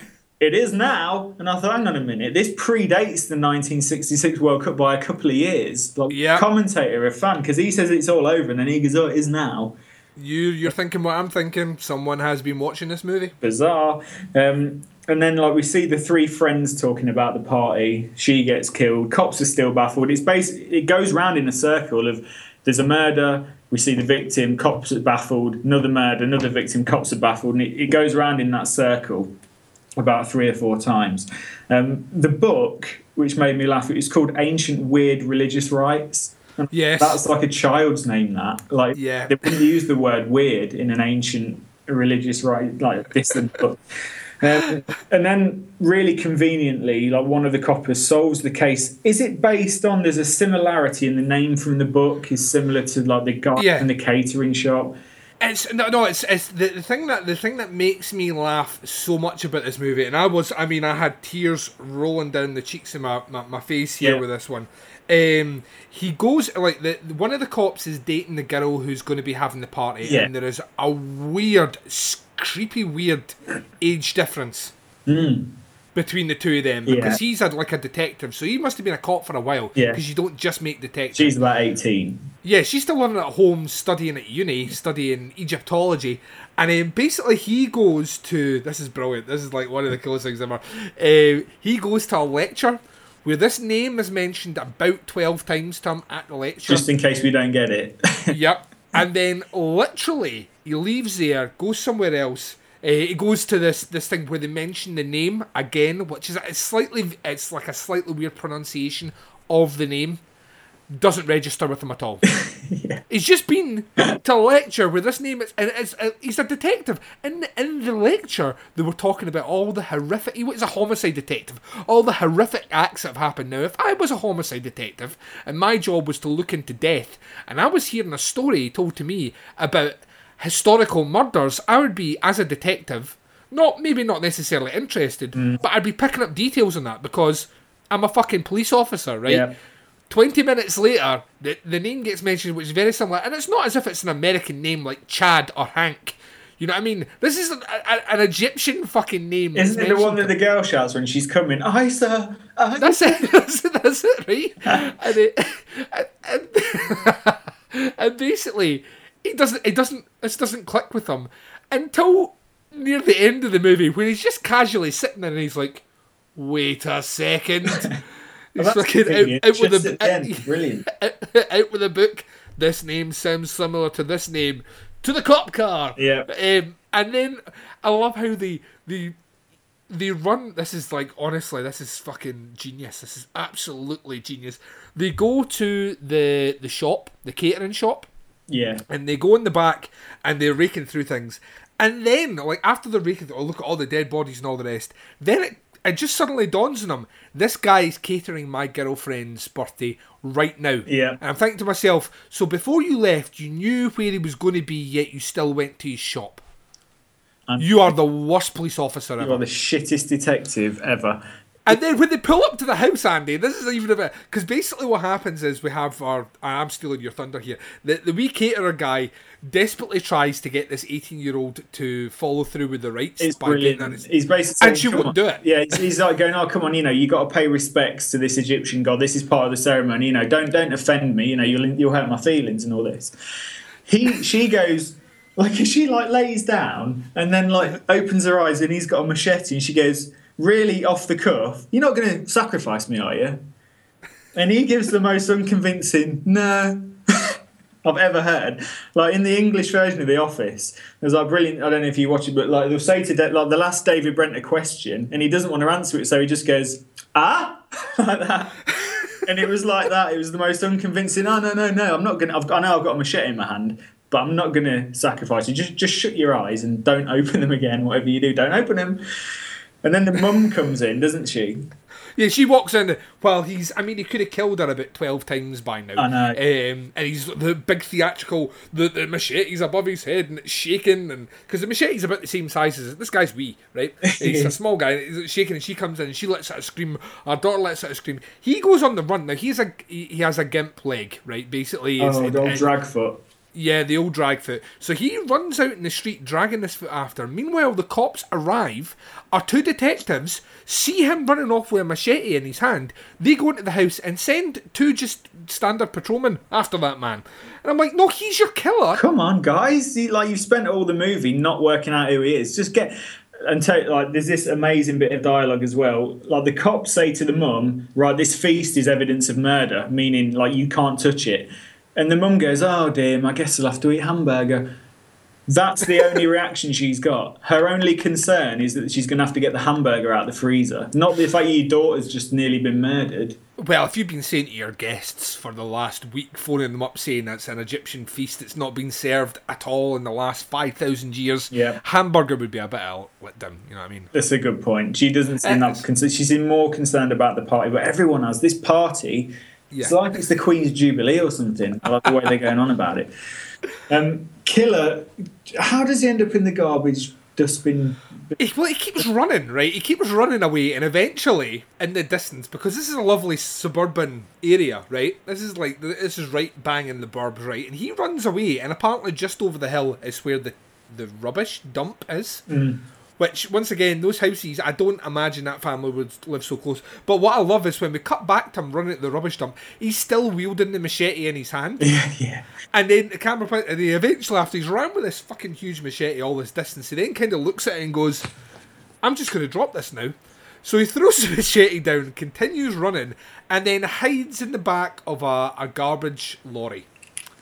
Oh, he hides, does he? Yeah, he hides from the police in there, and the guy inside the garbage lorry turns the device on, which then crushes him. Yeah, brilliant. And then, in case you basically had your eyes shut, or you weren't listening for the last hour and ten minutes, the copper just explains everything we've just seen. Yeah, he really... Oh, my Cheers, God. He, ex- he explains it so well as well. He's like that. Well, I'll tell you how I got to the bottom of this, Sarge. I, uh... I realised that the name was similar to a name that I heard before, and it's the like, same yeah, name I know. that was we in watched that book. It. We've just seen it. Why yeah, are you telling me now? But the, the, the Sarge doesn't give a fuck. The Sarge is like, case closed. Like, let's let's let's head back. But this guy's full of his own like self gratitude here. He's like patting himself. He's verbally patting himself on the back while he's talking to the Sarge here. And then I realised this, and then we. I thought to myself, he has a catering store, and then I knew that the caterer was catering my girlfriend. We know. We've and we're just... like, oh. and then. Um, So basically, that's the end of the movie, and it's an hour and seven minutes long. Do you know what's brilliant as well? The cops just leave the body in the garbage truck and just go, yeah, let's go home. Well, you're not going to call the coroner or anything. You're just going to leave the body in there, are you? Just carry on with your rounds, mate, and then just just drop him off. What the, like the, the, the doctors don't care when a patient dies. They walk off and let someone else deal with it. Yep. The coppers don't care when their suspect dies. I mean, they don't even make sure that he is dead. They just take a look inside. Obviously, there's blood. He's been crushed on some level. I would still want to make sure. Maybe hold your check for a pulse. Yeah. Something. They're like, no, case closed. Then they, they walk away. And in my head, um, the music from fucking Naked Gun starts playing. You know, just like, that's and another case like closed. To jump up and do that thing where you click your heels together. And it freeze oh, frame, and it freeze frames on that. The, the only way the ending could have been any better if it had the ending from the original Maniac, and the camera pans round and he opens his eyes and gives a wee wink. Yeah, from the garbage van. It's right. Let, let, let's let's call a spade a spade here, Andy. Right, this movie is famous because it's yeah one, it's on the Video Nasty list, and two, because this director was a master of making very, very cheap movies, mm. very smutty, uh, generally sexually liberating, shall we say, or sexually exploitative movies. Um, and he made hundreds. This guy's made loads of movies, right?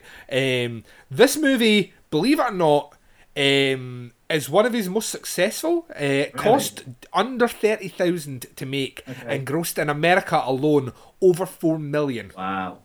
Right, uh, and I think part of that has to do with the fact that movies would play at the drive-through so many times, yeah, you know, and they would just keep they would just keep churning them round and round.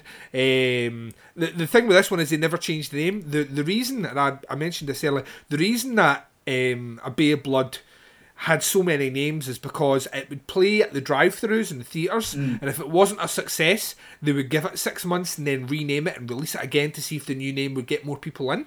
No way. And this is basically so many. This is why so many movies have so many names. So you're going to have people go into that movie thinking it's a different one and it's the same movie. Yeah, and chances are they'll be sitting there about ten minutes later going, "This is really similar to something else." But I've already no paid. internet, no internet back then, Andy. You no. couldn't check. Yeah. Um, This is, you know, so, right, so this guy released this movie, and it's kind of credited as being the first splatter movie okay. um, ever made, right, uh, which obviously became a huge thing in the late sixties and into the seventies, which splatter cinema became massive, um, like movies like Blood-Sucking Freaks and things like that, get, go to the, the, you know, the full level of what splatter can do, and this guy is seen as being the originator of it. Um... This movie is is terribly shot. I mean, it's all static shots pretty much. It's all and it's all really bad sets. It's the same room, but they just decorate it differently yeah. each time, and the camera never changes position. Yeah. So if if we're looking at the police station, we're looking at the corner of the room. There's a desk there. There's another desk. The two guys are talking. Camera never moves. Um, if we're in the living room of the girl's house, it's the couch in the corner of the room. They're chatting that way. If we're in his shop, we have a wide shot of his counter, but when he goes back to where his shrine is, it's the corner of the room and yeah. the shrine's in there. It's a series of static shots. He's not a good director at all. He really, and I don't know if that ever got better. I've not seen a lot of his movies. He's terribly, terribly poor as a director in this. The acting is awful. The acting is so fucking bad. Do you know what? Movie. I literally can't think of a, of a film with worse acting. Yeah, I but... I can't think of one that's, that's worse than this. Acting. But... on some level, the genius of that bad acting on the cops works for me. The cops become like these bungling characters who are completely fucking useless. Yeah. Um, and on some level, that becomes the entertaining part for me. I don't think for one second this movie was meant to be funny when it was made. I think it was genuinely designed to shock. Yeah. Um, this movie's fucking hilarious. I mean, like, literally hilarious. Those clips Andy sent you don't do justice to how many times the, the sergeant bangs his hand off a table. Every time he's talking, it's bang, bang, and it's, it, it's I'm, so I'm surprised it didn't go, but it said, hey, look, stop doing that. The walls are fucking shaking. Yeah, well, it's, and that's, that's what it's fucking like, honestly. It's like he's banging, and sometimes the banging's so loud that you struggle to hear what he's saying. yeah. He's like, it's, he's, I mean, this guy is method acting within an inch of his life yeah. to this I must bang the table um, for emphasis. It's it's just terrible. The the gore effects are are pish. Um, it's a lot of, like you said, it's like he's went round to the local butcher. It's awful. It's it's yeah. awful, definitely. It's, yeah, and they just they just put them on. It's liver, places. It's a kidney. Yeah, and they just put them on the, the places. Yeah. Um, the only one I quite liked was the leg. Yeah, the leg being chopped off. I really liked that. The, brain, the brains was alright. Brains, yeah. effect, and I reckon that probably was just like sheep brains, or you know. I think brains. so as well. It will be. It will be. That's that's the way it's done.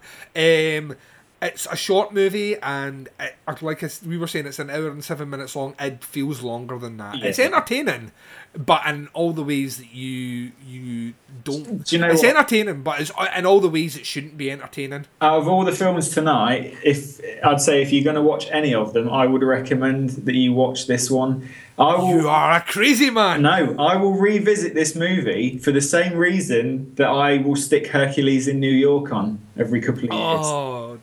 For the same reason, just because I, I get so much out of the dialogue. I think it's amazing. Like this, have you seen Hercules in New York? Oh yes, I've seen Hercules in New York. It's fucking yeah. wonderful, that some of the dialogue in that. Like when he said to the taxi driver, "A fine chariot, but where are your horses?" It's fucking amazing. I think I posted a clip up on my Facebook of there's a good five minutes of Schwarzenegger dialogue. Where there's one, there's one bit where he gets really angry because he sees that there's, like, they're outside the cinema and there's a poster for Hercules, and he goes, "Who is this imposter?" Rips his top off and starts posing off to the woman, going, "I he, he is not Hercules. I am Hercules," and stuff like that. Right, that kind of dialogue is the reason I will go back to this movie, but I wouldn't go back to any of the other two. So I'm not recommending that you watch this film because it's a good film, because it's got some of the worst acting I've ever seen.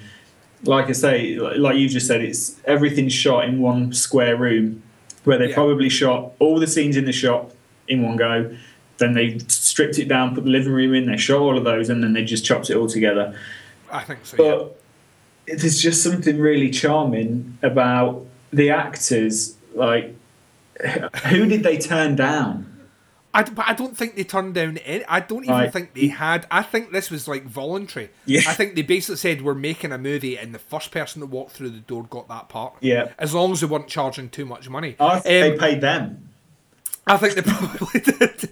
I think, right, let me put it this way. I don't completely agree with what you've said. I think of the three movies, I think the strongest recommendation comes for Bay of Blood. I think that is, that is, you know, a vital piece of cinematic history. I think. Technically, that is the best movie. Right, but, but I, I, I like this. Point, but from an entertainment point of view, for me, this one, yeah. you've got to see it. I just think you like. Well, that's this is where I'm going to side with you, Andy. That I, yeah, the Bay of Blood to me is the one that is the best. I, I think everyone should watch that anyway, because I just think it's a fucking great movie. However, I will say that the worst movie that we discussed, in terms of everything that we would quantify as being something that would be good in a movie, is Blood Feast. However, I would say that if you ever have an hour to yourself and think, I have nothing to do in this hour, I advocate you see this movie once. Yeah. I don't think you can go through life having not seen Blood Feast. And with some I, I, friends as well, I think. You got to get... Oh, imagine we drink. Oh, I know you don't have drink. A, but... Have a few beers, get some mates round, and yeah. it's quotable dialogue. It really, it really is. And the, I, the thing next, is, next time I know someone's having a party, I'm going to say, are you coming to my party? like, it's, yeah, I, I, I was... I, I was at work today, and I do like uh, I do like um, I T support and, and, and stuff like that. Yeah, and car- you know, digital cartography and things. And um, there was a it was someone that came with a problem and uh, from across the office, and one of my colleagues fixed it. And that line, "It's uncanny," you know, it went through my head, and I wanted to bang my desk. It is it is so quotable. Yeah, it is unbelievable. It is a terrible fucking movie. Yeah, but that's it's, why I, it's so good. It's literally yeah. like. Um, the Gary Hill did that thing a while ago, like movies that are so bad they're good. Mm. This is now at the top of my list. Well, let me let me put it this way. I have a feeling that um, I'm, I do another show called Duncan and Bo Come Correct, yeah. and we're going to be closing out the show um, this season of the show by doing a Duncan and Bo Come Incorrect, where we pick a movie which is so terrible it's entertaining. This is my choice. Awesome. This is a movie I'm going in with, and Bo doesn't even know it's coming. I can't wait. Um, for, I can't wait for Bo to watch this. I oh, can, I can imagine now it. What it'll say. It's brilliant. Yeah. It's going to be brilliant. Yeah, but so so Bo, I'm coming with this one, sir. Um, yeah, so um, yeah, I think everyone should see this movie. I think if you have an hour to spare, you need to watch this movie. Yeah, it will. It is one of the worst things. I've, I've, I don't think we're going to see a movie where the acting is as bad as this and any of the other uh, like, I mean I may be wrong, we're still early into it, but I just yeah maybe because obviously a lot of these films are shit, but I've never seen a film so far that's been this bad. Like it, it, like I say, it's got to be seen to be believed, and the clips alone kind of give you a rough idea, but they're, they're the funny bits. Bear in mind the clips we played are the amusing bits. There's a lot of dialogue that isn't funny, it's just awful. Yeah. Um, so yeah, just watch it. Just needs to be seen to be believed, I think. Right, so the, the next question is, Andy, I, I, I, you better not be giving this anything other than, than a slap on the wrist, but what's your grade for this I movie? Was going to say community service just to wind you up, but no, obviously a, a slap on the wrist. There are some bits in there, I mean, smashing someone's brains in, um, chopping someone's legs off, but it's just done poorly. It's and you can tell it's animal bits. You know, the brains are animal brains, and just like a woman's skull. When they and it's weird when they cuts the woman's leg off. I don't know why he gives her like a, a kidney, like an, a liver eye patch, either kidney or liver, and he kind of it drapes across her eye. Oh. So it's just too shit to be anything, you know. It, too it reminded me, I'd like because I was seeing things, and obviously my brain was like thinking of other movies, and it reminded me of The Cable Guy. When uh, Jim Carrey puts the, the, the chicken skin on his face and does Hannibal Lecter, oh, yeah. He's like, "Hello, Clarice." yeah, yeah. And I was thinking, that's what it's like. Yeah. That's what it's like. That's how out of place that sequence looks. It looks awful. So yeah, this one's a slap on the wrist. And I'm going to go one step further. Shouldn't have been on the Nasties list. No, it shouldn't. And I don't know why. The only the only reason I can think that it is still on the list. It's just because no one's ever been, no one's bothered about releasing it because no one's probably going to buy it. Uh, yeah. The fact that it's on YouTube, why would you ever want to own this thing? Um, so still on the list, but not because it's nasty. It's just because it's shit. So it should never have been on there in the first place. Yeah. I totally, totally agree. We're going to take our final, final break. I know I said final break earlier on, but we're taking our final, final break. And when we come back, we're going to be closing out the show right after this. Not getting the coverage of T V horror from the other podcasts out there? Then look no further than Evil Episodes Podcast, where we'll give you the in-depth coverage of all the best and the worst that the small screen has to offer. Oh my God, you're hearing just about the big screen? Listen to the small screen here on Evil Episodes. Mike, Corey, and Jamie. Man, we're going to make things weird for you and just uh, bring to you everything that you don't hear about that you should be watching on T V. Jamie, give us some examples. Uh, well, how about we talk about new stuff like American Horror Story or The Walking Dead or this this season's Sleepy Hollow. Uh, but then not only that, we dig into old stuff like Tales from the Dark Side and Supernatural. Holy moly. That sounds like a fun fucking podcast to me. You bet your sweet ass it does. And Jamie, where's the only podcast where they can hear about all that stuff? Well, it's Evil Episodes, of course. That's right, so set your D V R to channel six six six and let Evil Episodes give you the in-depth coverage of the stuff that deserves to be but isn't talked about elsewhere. Evil Episodes is a proud member of the Horrorphilia Podcasting Network.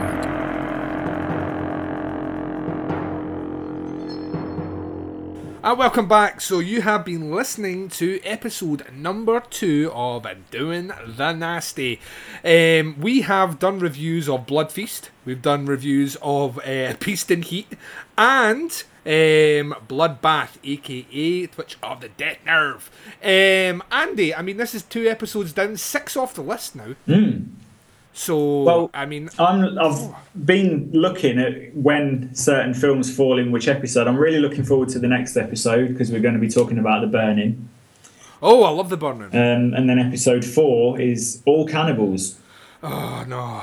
Which, uh, we've talked about this, Cannibal Holocaust is not a film I'm looking forward to seeing. I've never seen Cannibal Ferox, um, yeah. and I own Cannibal Apocalypse, but yeah. I'm, I'm going to give that away. We'll have to do, we'll do a competition for episode four. I'm going to give away a copy of, uh, of Cannibal Apocalypse. So coming up in episode three, I'm really looking forward to it. Tonight was just a lot of fun. This, I'd far, I'm far more fun talking about these films than watching them.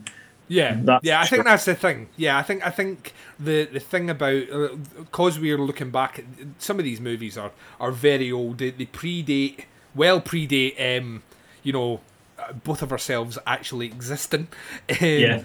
In some cases, like a, a Blood Feast, my my mother would have been young when Blood Feast came out, very young. Mm. Uh, she would have been a wee girl. Um, so I mean, some of these movies are really old, and yeah, time has not necessarily been kind to a lot of them. No. The fact that a lot of them are exploitation anyway, so were made cheaply at the time, means they're not going to age well no. as we go on. I think the fun thing is looking back over.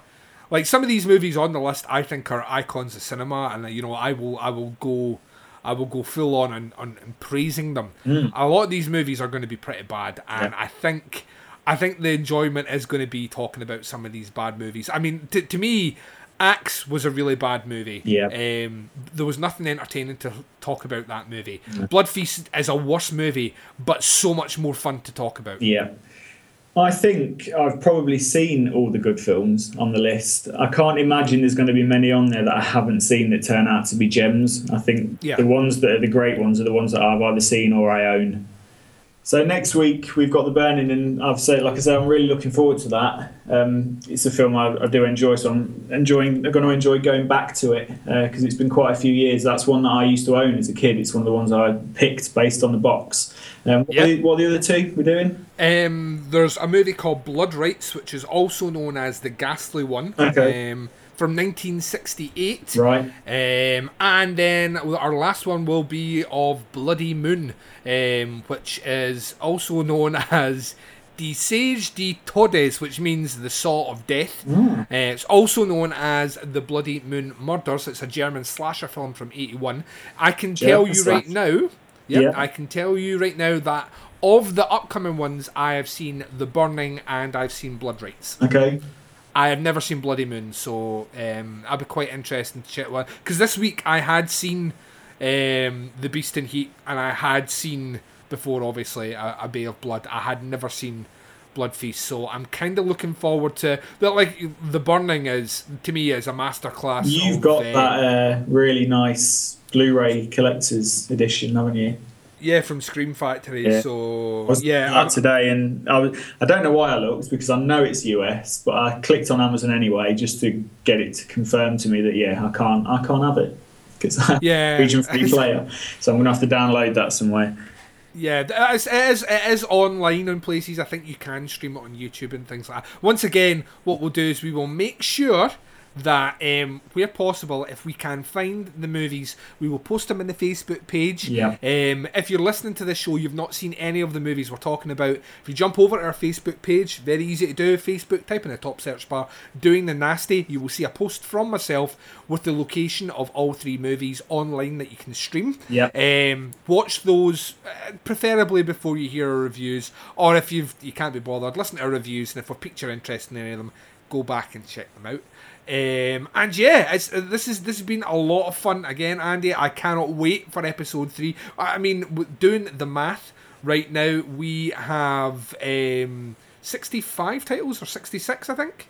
sixty-six. seventy. Oh, left. Yeah, yeah, we have. Yeah, yeah, we have. Yeah, sixty-six movies left to go. Yeah. Um, and. Uh, It's it's gonna be it's gonna be a lot of fun here. We're about a fifth through the, the actual prosecuted films. When we go to the non-prosecuted ones, there's gonna be far more popular, well-known titles in that. Mm, I think Beyond um, is the first one in that. Yeah, I can't section. wait. Can't I've wait. Got the Arrow Blu-ray of that, and yeah, I can't wait to watch that again. It's one of my one of my favourite movies. It's one of my favourite Fulci. Not only one of my favourite Fulci movies, it is one of my favourite Italian horror movies of all time. Yeah. I think it's fucking amazing. So yeah, there's so much good stuff still to come up. The only way that you can check that out though is on our Facebook page. And remember, uh, go across and make sure that you are subscribed um, to Horrorphilia Podcast Network. Yeah. They are the ones that host us. Thank you very much again to our overlord, uh, Jason Lloyd. Yeah, thank you, sir. Um, he has been tirelessly at work. We have our own webpage on the Horrorphilia site. If you go over to horrorphilia dot com and um, you go to podcasts, you will find the podcast page for Doing the Nasty, which will have all our episodes there.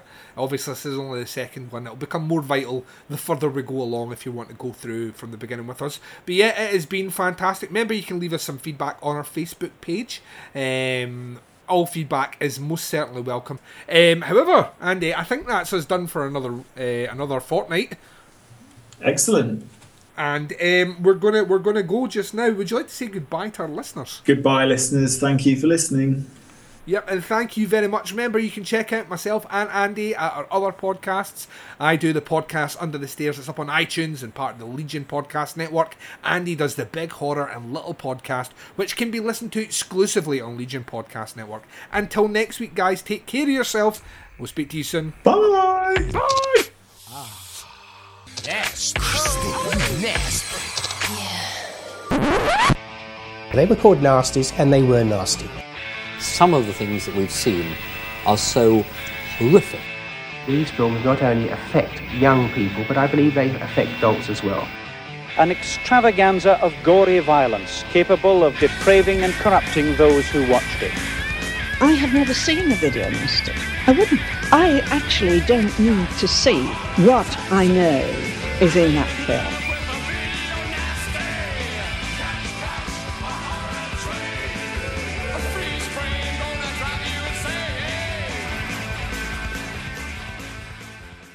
Um, the you Beast. Got it. Yay! I won't get it the second time round. Um, we did we did Axe and uh, we did um, Absurd. So um, the first three movie reviews from the, the infamous list. Um, this is the particular special part of the list because these are the ones that people got prosecuted for. So um, I, once again, how anyone could get prosecuted for distributing a copy of Axe blows my mind. You know what I mean? Literally facing jail time. I mean, this is no joke. I think we need to kind of just reinforce to our kind of American listeners that obviously wouldn't have known about this in, you know, in the eighties. People were literally being sent to prison, and it was yeah. normal guys. You know, say literally the guy around the corner that owns the local shop that sells all your conven- you know, just like a convenience store. You had a little yeah. row of um, a little row of videos. There was a guy that got six months in prison. You know, this is a family man. He was, fa- he was taken from his family, put in prison, and his fucking life basically ruined just because he rented a video to someone. Criminal should... record. Permanent criminal record. And that's never coming off your record. It's going to no, be there for your life. And, yeah, I mean, it, it is insane, especially for something like Axe, because when you watch it, it's not even... It doesn't even come close. To being, uh-huh. you know, a, a, a, a frightening or grotesque or, you know, like disturbing. It's it's none of those things. Yeah. Um, so yeah, I totally agree with you, Duncan. It's uh, it's kind of crazy that that even made the list. Yeah, I just once again, it just blows my mind. But um, yeah, I, I, I hope I hope you've all enjoyed. Um, getting to, to listen to some movie reviews. But we are going to, like I say, be working through the list alphabetically, which means that in the next episode we're going to be talking about The Beast in Heat, which mm-hmm. is also known as S S Hellcamp, yeah. uh, which I can't wait. Uh, I'm really looking forward to that one. I watched the trailer yeah. tonight. Oh, fuck, yeah. I just saw the trailer a while ago and it looks, it looks fucking... It looks like my sort of thing. Uh, we're going to be doing Bloodbath, which um, is is also known as Twitch of the Death Nerve, and famously A Bay of Blood, which I can't fucking wait. That is one that I know very well. Um, so I'm looking forward to that one. Um, although when reading this here, I think this might be the oldest film on the the, the list, actually. I think this came out in seventy-two, yeah. which once again blows my mind. So I don't understand how Texas Chainsaw Massacre got through. I'm happy. You know what? It, we were understand. talking about this, and I'm not sure if it's because it's big picture houses, perhaps. Maybe. Maybe. And, you know, I've got a bit of clout and kept them off the list because stuff like Friday the thirteenth didn't make it on there, Texas Chainsaw, all stuff that had kind of Big Picture House in America behind it. Possibly, yeah. Skipped off the list, and it was kind of the Italian stuff and the indie stuff that made yeah. it on. So, I mean, that, that could be why, I'm not sure. But I think there mm. might have been a bit of backhand kind of uh, cash swapping going on for that. Uh, it, wouldn't, it would not surprise me. It's more difficult to take down a large studio or take them to court than it is to take fucking that dude that did Axe. Um, so yeah. yeah, so we're we're going to be doing S S Hellcamp, which is The Beast in Heat. We're going to be doing Bloodbath or Bay of Blood, and uh, our final review next week. Well, in a fortnight, in two weeks' time, it uh, will be Blood to Blood Feast. Um, so I'm really looking forward to that. Andy, I hope uh, you have enjoyed chatting some nasties as much as I have. I have. It's been good. It's um, yeah, it's interesting, these movies, because like I say, I hadn't seen any of these three, and I'd only heard of one of them. So it is a really good opportunity to kind of get to to go through them. And like I say, it's kind of weeding out the shit ones, just so you guys at home don't have to bother watching them. Um, yeah. And if we find a good one, like I say, like Absurd, it's, it's well worth a watch. Then uh, it will, will it will come recommended. Definitely, definitely. Um, once again, I'd like to thank uh, Jason Lloyd over at Horrorphilia for allowing us to exclusively um, put this podcast out on his network. Thanks, Jason, um, taking a blind leap of faith as well. Yeah, yeah, yeah, he just like, you know, like I pitched the idea to him, and I think he, I think he's really interested as well, because he's not seen a lot of movies on this list, and knew all Video Nasties, but didn't know a lot of what we've talked about on the, the show just now, like the background and all the rest. Yeah, I mean, um, try and obviously put a little bit of trivia and background into the into every uh, review that we do, because it is interesting, the history for me. It's um, you know. Yeah, I think in some cases it's more interesting than the movies we'll be watching. So. Oh, totally. Yeah. So, um, yeah, so um, we have a Facebook page, um, a, a group page that you can find by going to the search bar in Facebook and typing in Doing the Nasty. Um, yeah, I'm aware that it has sexual connotations, but that's how my sense of humour works, and you're just going to have to deal with it. Um, and I just want to stress that both myself and um, Andy are married men. Uh, we Not have wives. No, no, that's not fair. Stress that. Hey, yeah, we're we're married to women. Um, so not that there's anything wrong with not being, but uh, yeah. So Doing the Nasty, it's obviously. I, I, quite, I quite fancy George Eastman, to be honest. Well, I'm t- he's a he's a looker. He's a looker. I don't I don't approve of his actions, but he's he's, he's quite a bit of a looker. Yeah, if I'm a bit of a man by anyone, he, he can. Uh, George Eastman can, can murder me anytime. Yeah. yeah, I think I think so as well. uh, yeah, definitely. So, um, like I say, join our Facebook page and come across there. Share your stories about Video Nasties. Have you seen any from the infamous list? What are you looking forward to us tackling? I dare say many people will be, be interested in listening to us go through Cannibal Holocaust, a movie which I promised myself just like six months ago I was never going to watch again. Yeah. I'll watch it again. I'm not looking forward to it, because I think in the spirit of uh, of what we're doing, it's got to be the fully uncut version. So, yeah, I mean, it has I've, to be the fully uncut. Recently tracked down the fully uncut version of I Spit on Your Grave. I got the American import, because in Britain you still can't get the uncut version of that. Yeah. Um, the version you can find is the most uncut version, but it still isn't uncut. Um, so yeah, we've mm. got to watch the totally uncut version of Cannibal Holocaust, and I'm not looking forward to it because it's yeah. grim. Yeah, it's really fucking grim. Um, but yeah, we'll, we'll be rattling through some of the most notorious films from that list, as well as, I dare say, a lot of movies that one I've not seen, that Andy's not seen, that you might never have heard of before. So really looking forward to getting through that. And there's only one way you can hear that, and that is to make sure that you're subscribed to the Horrorphilia Podcast Network, and make sure that, um, leave us some feedback on iTunes. This is our first show. There are kinks, I dare say. We've... we've uh, We've not got a flawless show yet, but I guarantee me and Andy are going to give it our best all the way right through this list, right to the very end. Andy, would you like to say goodbye to our faithful listeners? Goodbye, faithful listeners. Thanks for listening. And uh, drop us a message as well on the Facebook page to let us know what you thought if you watch any of these films. Just give us a comment and see if you uh, agree with what we said about them. Yeah, and if, if you like the sound of our voice, the cut of our jib, Uh, it's also worth noting that both myself and Andy have separate horror podcasts where we talk about things out with the Video Nasty list. Andy's is Big Horror and Little Podcast. They are also on Facebook. They have a group page. Join his group page, and you can listen to them exclusively through Legion Podcast Network. And myself, I host the Podcast Under the Stairs. We're on Facebook as well, and you can also listen to us through Legion Podcast Network, or check us out on iTunes. So, I mean, if if you're finishing up just now thinking, those guys sounded delightful, I want to get to know them a bit more, I want to listen to more of their, their, their banter, we've got other stuff out there, more content, go forth and consume. Um, until the next time, uh, this is Duncan McLeish from Doing the Nasty, and uh, my co-host, Andy Blockley, um, and we're saying bye, everyone. Goodbye. Ah. Nasty. Nasty. Yeah. They were called nasties, and they were nasty. Some of the things that we've seen are so horrific. These films not only affect young people, but I believe they affect adults as well. An extravaganza of gory violence capable of depraving and corrupting those who watched it. I have never seen the Video Nasty. I wouldn't. I actually don't need to see what I know is in that film.